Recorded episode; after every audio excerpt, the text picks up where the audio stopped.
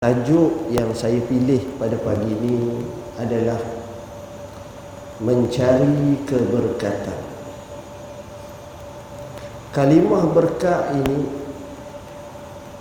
satu kalimah yang perlu wujud dalam kehidupan kita. Dalilnya Tok Bila, Tok Imam Tok Imam pagi-pagi semayang subuh dalam doa kunutnya menyebut wa barik lana fima atait ya Allah berkatlah bagi kami apa yang kamu kurniakan. Jadi rupa-rupanya berkat ni kita nak sangat. Dan apakah siapakah kita nak berkat ini? Kat mana kita nak berkat menyelusuri nas-nas ilahi dan menyelusuri hadis-hadis Nabi. Dan cuba kita fahami tentang berkat ini maka kita dapati berkat ini ada banyak jenis. Semuanya kita mahu. Pertama berkat dari sudut tempat bila sebut berkat daripada sudut tempat Allah sendiri menyebut dalam Quran Subhanallazi asra bi'abdihi laylan minal masjidil haram ilal masjidil aqsa Allazi barakna hawlahu Maha suci Allah yang memperjalankan hambanya daripada Masjidil Haram pada waktu malam ke Masjidil Aqsa. Di mana Masjidil Aqsa itu kami berkatkan sekelilingnya. Maka di situ mana berkat artinya berkat tempat. Duduk di Masjidil Aqsa, duduk di Syam nampak berkat. Macam mana berkatnya? Kata para ulama ada dua berkat di situ. Barakatul diniyah wa barakatul dunyawiyah. Berkat agama dan juga berkat dunia. Berkat agama kawasan dataran Syam ni adalah munculnya para nabi. Ramai nabi lahir di situ atau singgah di situ atau berkelana ke situ atau menetap di situ. Nabi Zakaria Nabi Yahya Nabi Ibrahim datang ke situ. Nabi Musa dan banyak lagi. Keduanya berkat yang dipanggil sebagai berkat duniawiyah kerana tanah-tanah di dataran Syam ni kontra dengan Mekah. Mekah dikenali sebagai fi wadin ghairi zi zar'in. Lembah yang kering kontang. Tapi di dataran Syam ni Allah sebut watin wazaitun. Dan buah demi buah tin dan demi buah zaitun. Ada sebahagian ulama menafsirkan itulah tempatnya. Rupa-rupanya buah tin cukup subur di sana. Orang kita baru kenal nak tanam buah tin. Di sana berlori-lori boleh kita ambil buah tin. Macam-macam jenis besar-besar ni. Besar-besar penumbuk kita kadang-kadang buah tin. Sehatnya. Sebab dia udara Mediterranean ni dia lain sikit. Buah zaitun. Zaitun terbaik di muka bumi kawasan tu tuan-tuan. Saya tanya orang Arab berapa jenis zaitun? Macam kita lah buah rambutan berapa jenis ada. Anak sekolah anak tak sekolah. Macam-macam nama yang buatan deriang musang king musang yang bukan king queen. Macam-macam nama maka begitu juga wahti macam-macam. Pure hebat. Ada zaitun. Tanah-tanahnya berkat. Dengan mana dunianya itu subur sangat. Subur kalau buah timung Cina orang kita panggil. Arab sana dia panggil jabas. Kalau bahasa persuratan Arab dia panggil bitir. Tapi sana dia panggil jabas. Jabah tu so so ni. Ya Allah sonya buah jabah. Buah anggur. Anggur bukan besar-besar ni. Besar ibu jari kaki kita. Harganya kalau dulu taklah murah sangat. Sekadar dalam 15 sen sekilo. Tak kita mahal tapi sana 15 sen besar-besar segar ini saya cerita realiti apa yang kami pernah alami tengok sini. Maknanya benar. Dan yang keduanya berkat dunia juga di sana adalah tempat perniagaan yang masyhur. Soho Negeri. Sebab itu Allah berfirman li ila fi quraish ila fihim rihlatash shita'i was-saif. Kita tengok Nabi kita sallallahu alaihi wasallam pernah pergi ke Syam dua kali menega. Orang Mekah selalu pergi sana menega. Dan dia memang hidup menega. Hebat di sana tuan-tuan. Jadi itulah berkat namanya berkat tempat. Berkat yang kedua adalah kita katakan mungkin kita jangan nisbah yang pertama janganlah kita nisbah berkat tempat kita nampak Masjidil Aqsa sahaja. Maksud berkat tempat adalah sama juga tempat-tempat lain apabila kita faham nas. Contohnya Mekah sudah barang tentu lebih berkat lagi. Inna awwala baitin wudi'a lillahi lin-nasi bi Bakkah mubarakah. Sesungguhnya awal-awal rumah yang Allah letakkan bagi manusia untuk ibadat namanya Mekah. Salah satu makna Bakkah maknanya keberkatan. Salah satu. Kita tengok di kota Madinah Nabi doa kepada bumi Madinatul Munawwarah. Jadi maka jadilah berkat pada bumi Madinah ini. Berkat yang kedua adalah berkat pada masa. Dan saya tambah sikit lagi berkat pada tempat di sini kita boleh kias kalau di tempat kita antara tempat yang berkat itu ialah di masjid. Antara tempat yang berkat itu dalam majlis ilmu. Antara tempat berkat itu dalam majlis zikir. Antara tempat yang berkat itu dalam majlis bacaan Al-Quran Karim. Ini berkat namanya berkat tempat. Jadi kita dapat menempatkan diri kita dalam berkat tempat ni bagus. Keduanya berkat dari sudut masa. Masa pun adalah penting untuk kita raih keberkatan. Salah satu daripada cara kita nak raih keberkatan macam tuan-tuan buat sekarang ni lah muka-muka tuan-tuan macam ni lah maksud saya datang ke masjid datang ke surau pada awal pagi. Kerana Nabi sallallahu alaihi wasallam bersabda Allahumma barik li ummati fi bukuriha. Ya Allah berkatlah bagi umatku pada awal pagi Awal pagi berkat Apa makna berkat pada awal pagi? Maknanya pada awal-awal lagi Kalau kita buat kita selesai masalah. Sebab itu orang bijak, orang baik, orang hebat Kadang-kadang mereka ni start awal pagi je. Puas hati hidup saya beri contoh mudah dua. Contoh yang pertama sepasang suami isteri.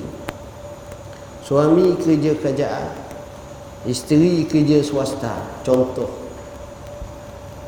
Suami gaji 4000 isteri gaji 5000 atau sebaliknya. Atau 5000 5000 dapatlah 10000 sebulan.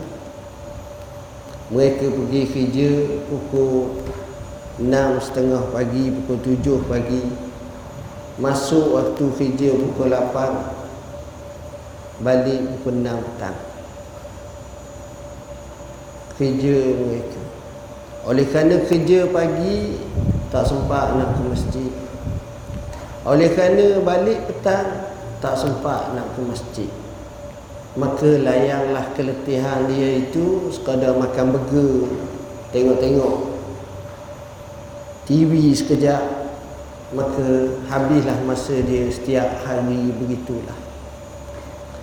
Sampailah setiap minggu waktu nak berehat. Dan nampak kalau kita bertemu dia di pasar tani pasar malam macam-macam pasar kita akan bertemu dia. Kedai kopi ada terserempaklah dengan dia. Waktu lain dia kata dia amat busy sekarang. Kita pun faham dia sendiri nak ke Mekah payah.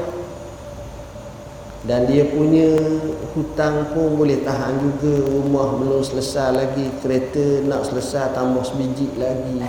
Jadi kehidupan dia macam tu. Dia memang tidak menyusahkan orang. Tapi kita tengok macam ketidakcukupan. Macam ada sesuatu yang nampak belum sampai dalam hidupnya. Contoh yang kedua Pak De Mak De. Kalau ada lah nama Pak De Mak De sini saya contohlah Pak Lang Mak Lang ke Pandak Pak De Mak De ni kerjanya buat nasi lemak. Tapi dia buat dengan baiklah Berah pun berah basmati Sedap makan Dia buat nasi lemak Pagi-pagi Pak De bangun Mak De bangun pukul tiga setengah. Letak atas dapur Puyuk semua sekali. Pukul lima setengah siap. Dua puyuk Sebab dia expert biasa sangat Lima setengah tu Pak De Angkat puyuk-puyuk Buat masuk dalam fan Light is dia. Start engine Sebelum daripada tu semayang sunat dulu. Mak dia kepada pergi ke masjid As-Salihi Tiap waktu subuh semayang. Masuk masjid pada mak dia tak lupa letak duit seringgit, dua ringgit dalam tabung masjid kadang-kadang lima ringgit, sepuluh ringgit. Mak dia pun sama. Kemudian semayanglah berdua berimamkan imam. Sudah semayang pada mak dia gopung sikit baca doa seorang-seorang zikir dalam perjalanan kemudian cari kepala sipan buka kedai payung tu pak dia tukang bubuh mak dia tukang buku start pukul 6 setengah Dua-dua tu sedang berada di situ. Tok Bila Bendahari masjid Telefon pada Ada. Ha, Ya ada apa? 80 buku pada Pagi-pagi dapat order 80 dah. Kenapa? Ni orang tukang buat nasi. Batal lah mini Pada lah. Awal-awal dapat 80 buku Orang ni mari beli dua buku Orang ni mari lima buku Orang ni mari sepuluh buku. Ada orang pergi marah pula pada Apa buat buku sikit sangat? Pada kata buat dua tu dah. Dua puyuk besar dah. Pukul tujuh setengah Selesai. Selesai dah nega. Bersih dah. Dapat 600 riyal Dua ratus riyal tolak modal 200 riyal sipan di tabung haji.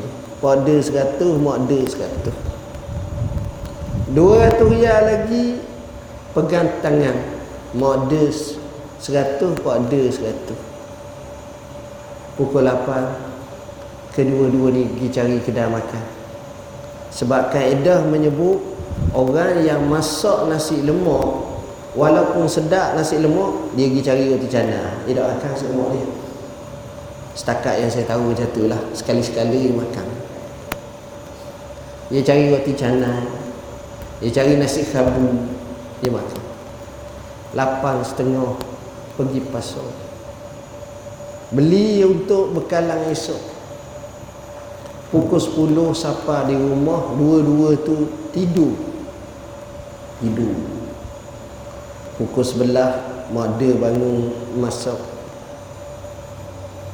Pada pun mula bangun makan. Sudah makan pukul 12 12 tengah siap-siap pergi masjid. Semayang zuhur berjemaah. Asar semayang zuhur berjemaah. Lepas asar pada kata nak maidang haji kata nak pergi kena mengetih dia tak boleh duduk rumah. Sama dia orang lelaki ni macam tu. Perempuan pula buat gardener lah sikit. Tanam-tanam kacang ke apa benda. Sebelum maghrib balik pergi masjid.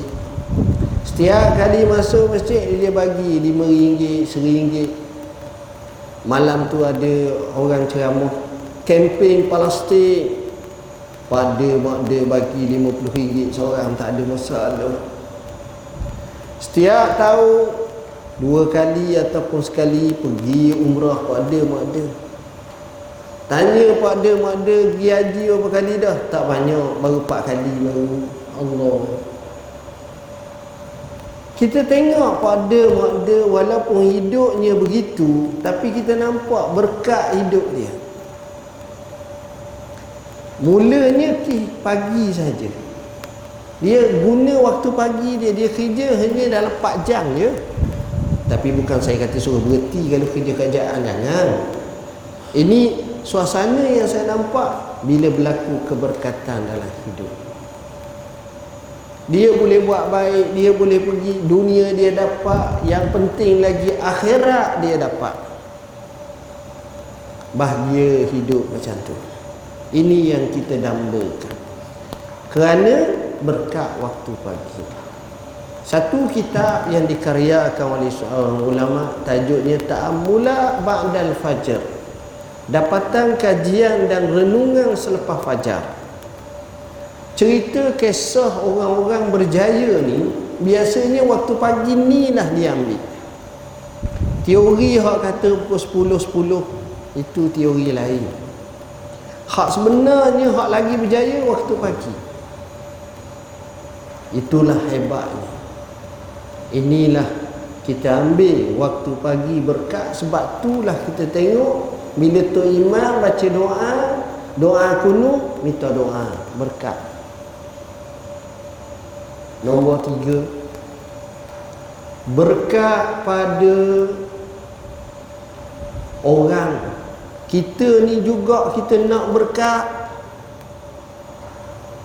Kita sendiri nak berkat. Pertama saya sebut tempat. Kedua saya sebut masa. Ketiga orang tu diri kita nak berkat.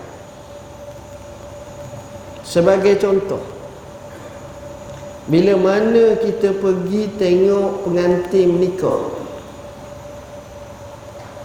kita bertemu kita jangan kata kepadanya selamat pengantin baru. Memang pengantin baru biasanya selamat. Orang duk jaga banyak orang duk arak banyak. Tapi kita dia ajar doa. Untuk doa kekalan berkat baginya. Kita kata apa? Barakallahu laka wa baraka alaika wa jama'a bainakuma fi khair. Maknanya ya Allah semoga Allah berkatkan atasmu. Orang lah tu. Atas kamu orang. Jadi bila sebut berkat tu dia tak bukan berkat pengantin baru je. Sebab pengantin baru takkanlah berlalu semua. Dah lima hari lama dah lah tu.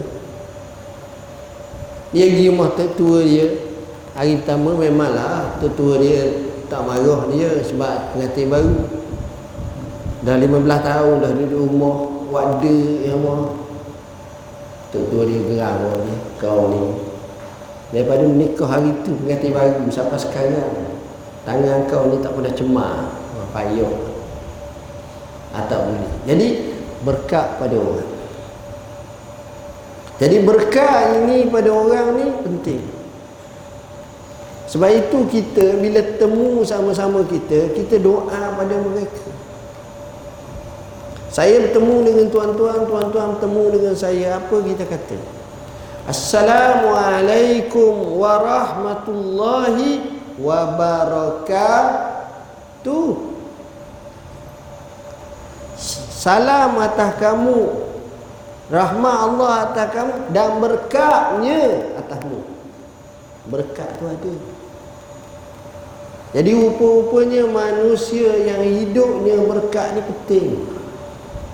Dan kita perlu kena raih berkat.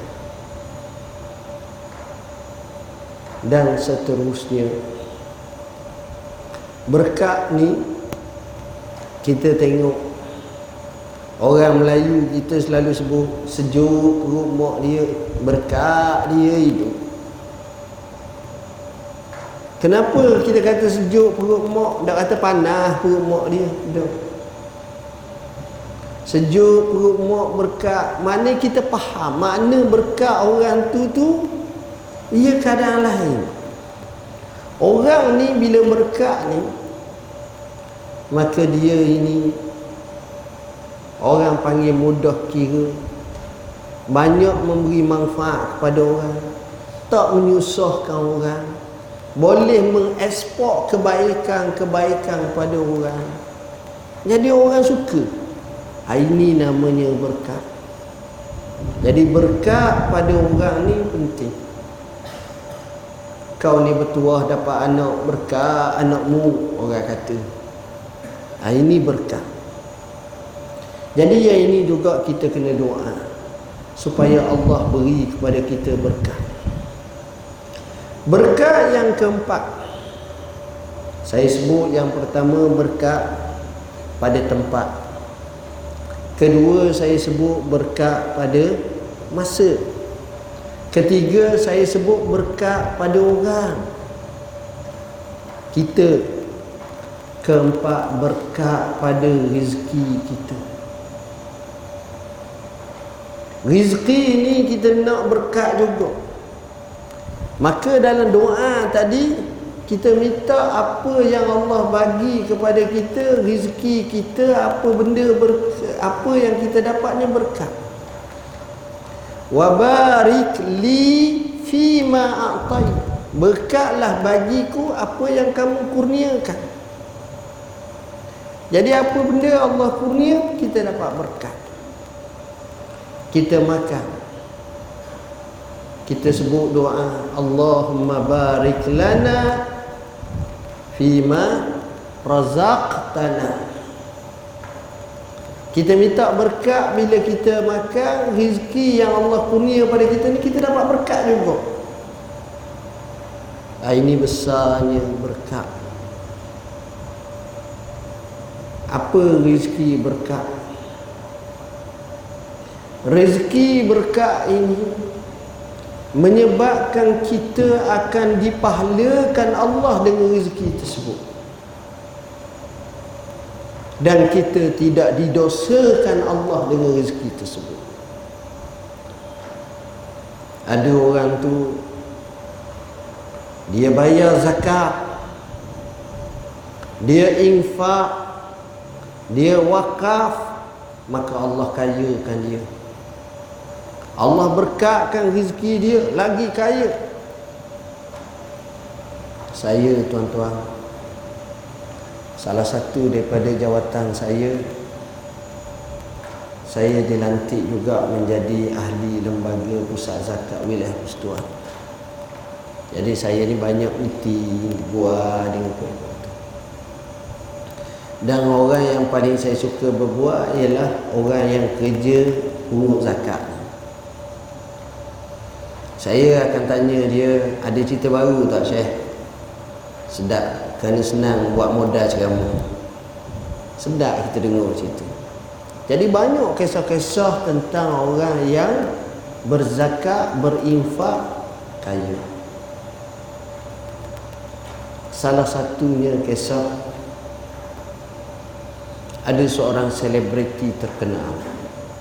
Tanpa sebut nama dia menega. Takdir Tuhan perniagaannya jatuh. Merudung. Bila merudung dia fikir macam mana nak bangkit semula. Tapi sekarang dia boleh bangkit jauh maju balik. Akhirnya dia dengar satu kedai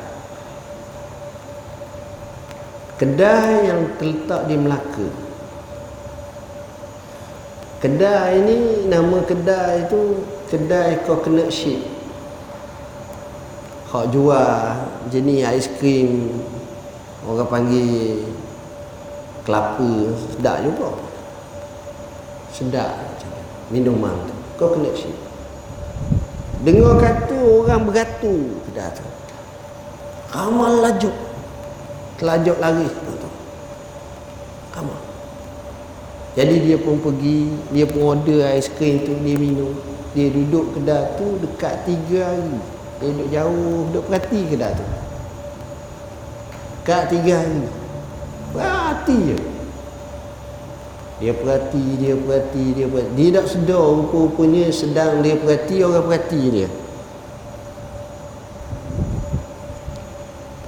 Salah seorang yang perhati dia ni tukang sapuh. Tukang sapu-sapu. Serai, serai, serai, duk tengok. Lalu pergi kat dia. Nak. Pakcik tengok nak ni duk. Sini lama ni. Sampai tiga hari je nak ada apa dia kata dia cerita kisah dia berniaga rugi gini-gini orang bagi tahu ada satu kedai hebat mereka. Saya nak tahu resepi macam mana. Oh, tu kan yang pusapah tu kata apa? Nak tuan kedai tu. Saya lah. Ah, dia monitor dia dari jauh dia tengok. Tuan kedah hak besar tu pemunya pemunya hamba nak nak tahu tak rahsia kenapa saya berjaya? Pasalnya setiap kali petang bila tutup akaun duit tu esok tu saya terus bayar zakat. Dia bayar zakat daily. Macam kita makan ubat lah kecil manis boleh tak? Sebulan kita makan cekok lalu untuk sebulan kata. Tak boleh.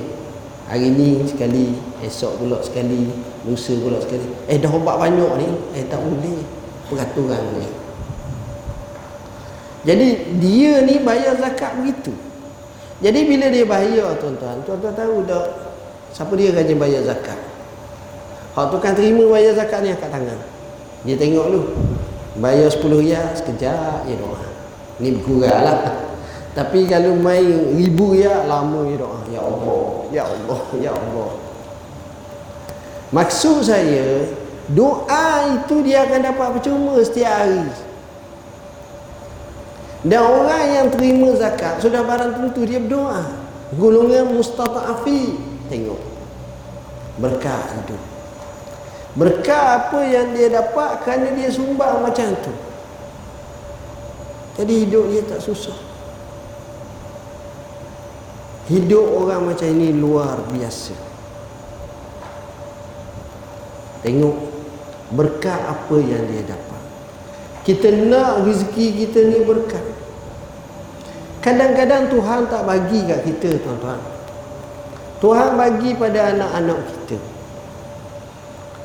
Pernah tak kita dengar anak Tok Bila 8 orang masuk universiti?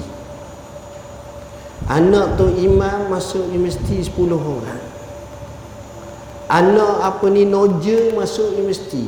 Saya nak sebutnya bahawa keadaan mereka kerja bukanlah gaji besar sangat. Tapi mereka berjaya. Tapi anak koprak ni tiga orang masuk pusat serenti. Nanti.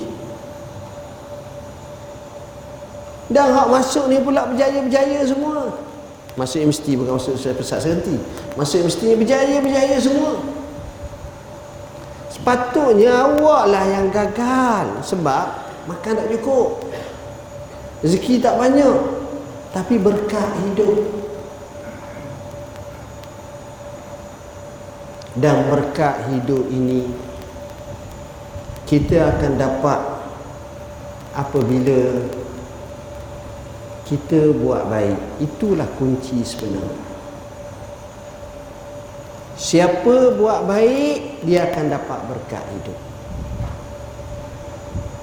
saya tutup sebuah kisah untuk mengakhiri perbincangan kita pada hari ini.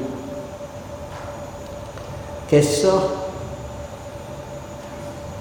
yang disebut dalam sebuah ceramah yang hebat cerita benar cerita orang Arab. Tapi cerita lama cerita klasik. Cerita seorang lelaki menega tak pernah rugi yang nega apa pun dia tak akan rugi untung je dan tak tak tak, tak berlakulah pada orang melainkan orang akan rugi dulu. Banyak rugi pengalaman. Dia nega sejak dia nega siapa dia tua siapa dia mati tak pernah rugi. Allah tera benar mu. Ya. Dia orang Syam Syria cerita ini berlaku di zaman kerajaan Abbasiyah sekitar 132 Hijrah sehingga 656 Hijrah. Satu hari dia cakap dengan kawan-kawan dia Kata hamba kalau nega tak pernah rugi. Kawan dia kata kau ni tega benar. Bahasa Arab lah ni orang Arab Kau ni hebat benar Kalau kau kata kau nega tak pernah rugi Sila kau nega kat dekat berdat Nega apa? Nega buah kemur Wahma ni tuan-tuan di bumi Syam dengan di bumi bergedak, hak bergedak lagi comel. Ibarat kita nega berah kita kepada siang. Sesuai tak? Ataupun kita nega berah kita pergi nak lawan dengan berah basmati. Tak apa menang lah berah kita walaupun sedap.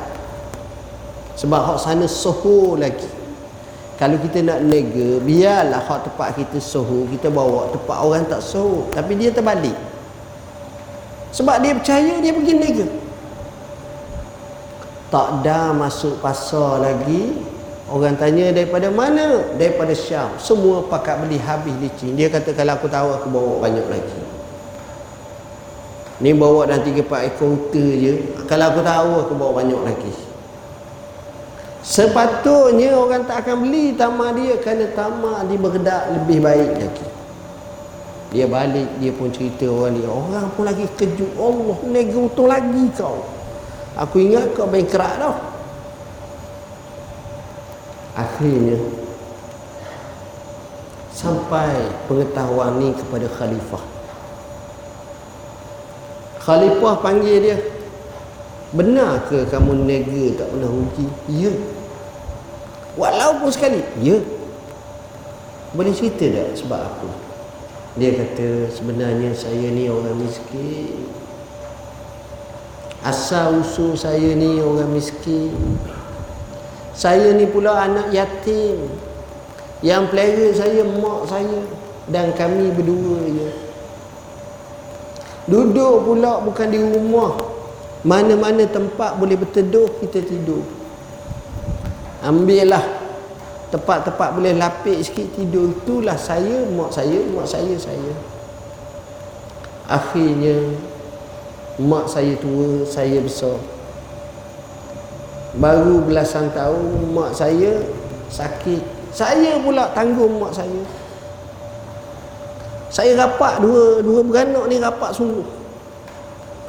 Sampailah satu hari mak saya begitu teruk sakit. Dan tak ada harapan nak mati dah. Saya duduk kat mak saya mak saya tengok saya saya tengok mak saya mak saya tengok saya mak saya menangis air mata. Kemudian dia doa kat saya dengan doa yang pelik.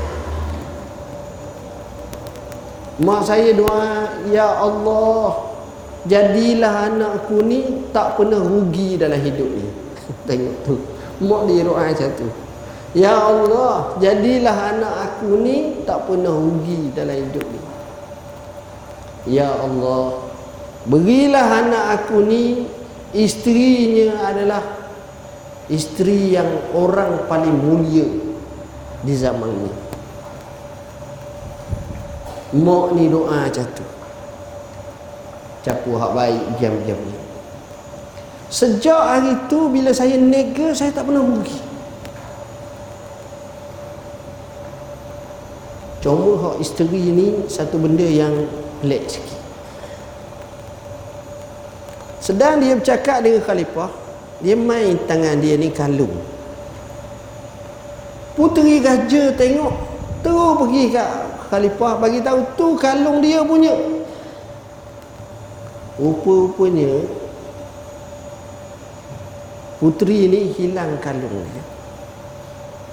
Bila hilang kalung dia tak tahu daripada mana. Dan khalifah beri satu upah siapa dia dapat kalung tu? Kat mana tercicir? Jadi orang cerita dia tercicir dalam satu tempat kuma mungkin daripada bawa kepada Damsyik. Jadi bila mari kedai dia tu Bukan orang nak beli kema dia. Kema dia tak sedap juga. Tapi orang nak beli kerana takut ada Dalam-dalam tu celohnya ada kalung.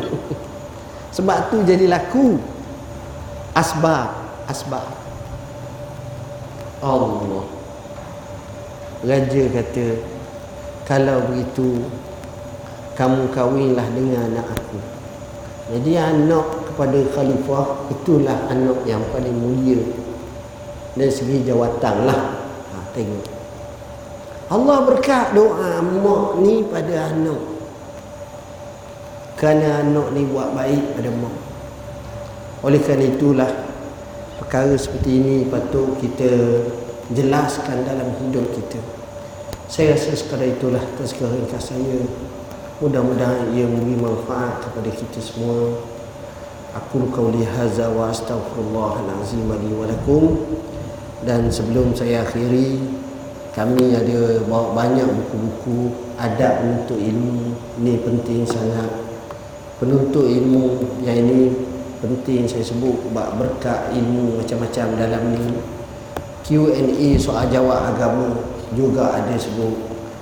Tip hafazan Quran macam mana nak dapatkan cara menghafal Quran. Kita ihkam kitab hikam kita syarah ni di sini banyak kita sebut berkenaan dengan keberkatan. Dan satu buku hadis Nabi sallallahu alaihi wasallam bagi saya amat baik iaitu hadis syarah 40 di mana kita syarah berkenaan dengan hadis Imam Nawawi. Jadi sekadar itulah mudah-mudahan ia memberi manfaat kepada kita. Mohon maaf bahasa saya guna kasar tak sesuai dengan khalayak sini. Aku qauli hadza wa astaghfirullahal azim wa lakum. Bismillahirrahmanirrahim. اللهم فقهنا في الدين علمنا التأويل اللهم اجعلنا من الذين يستمعون القول فيتبعون احسنه وصلى الله على سيدنا محمد وعلى اله وصحبه وسلم والحمد لله رب العالمين والسلام عليكم ورحمة الله وبركاته.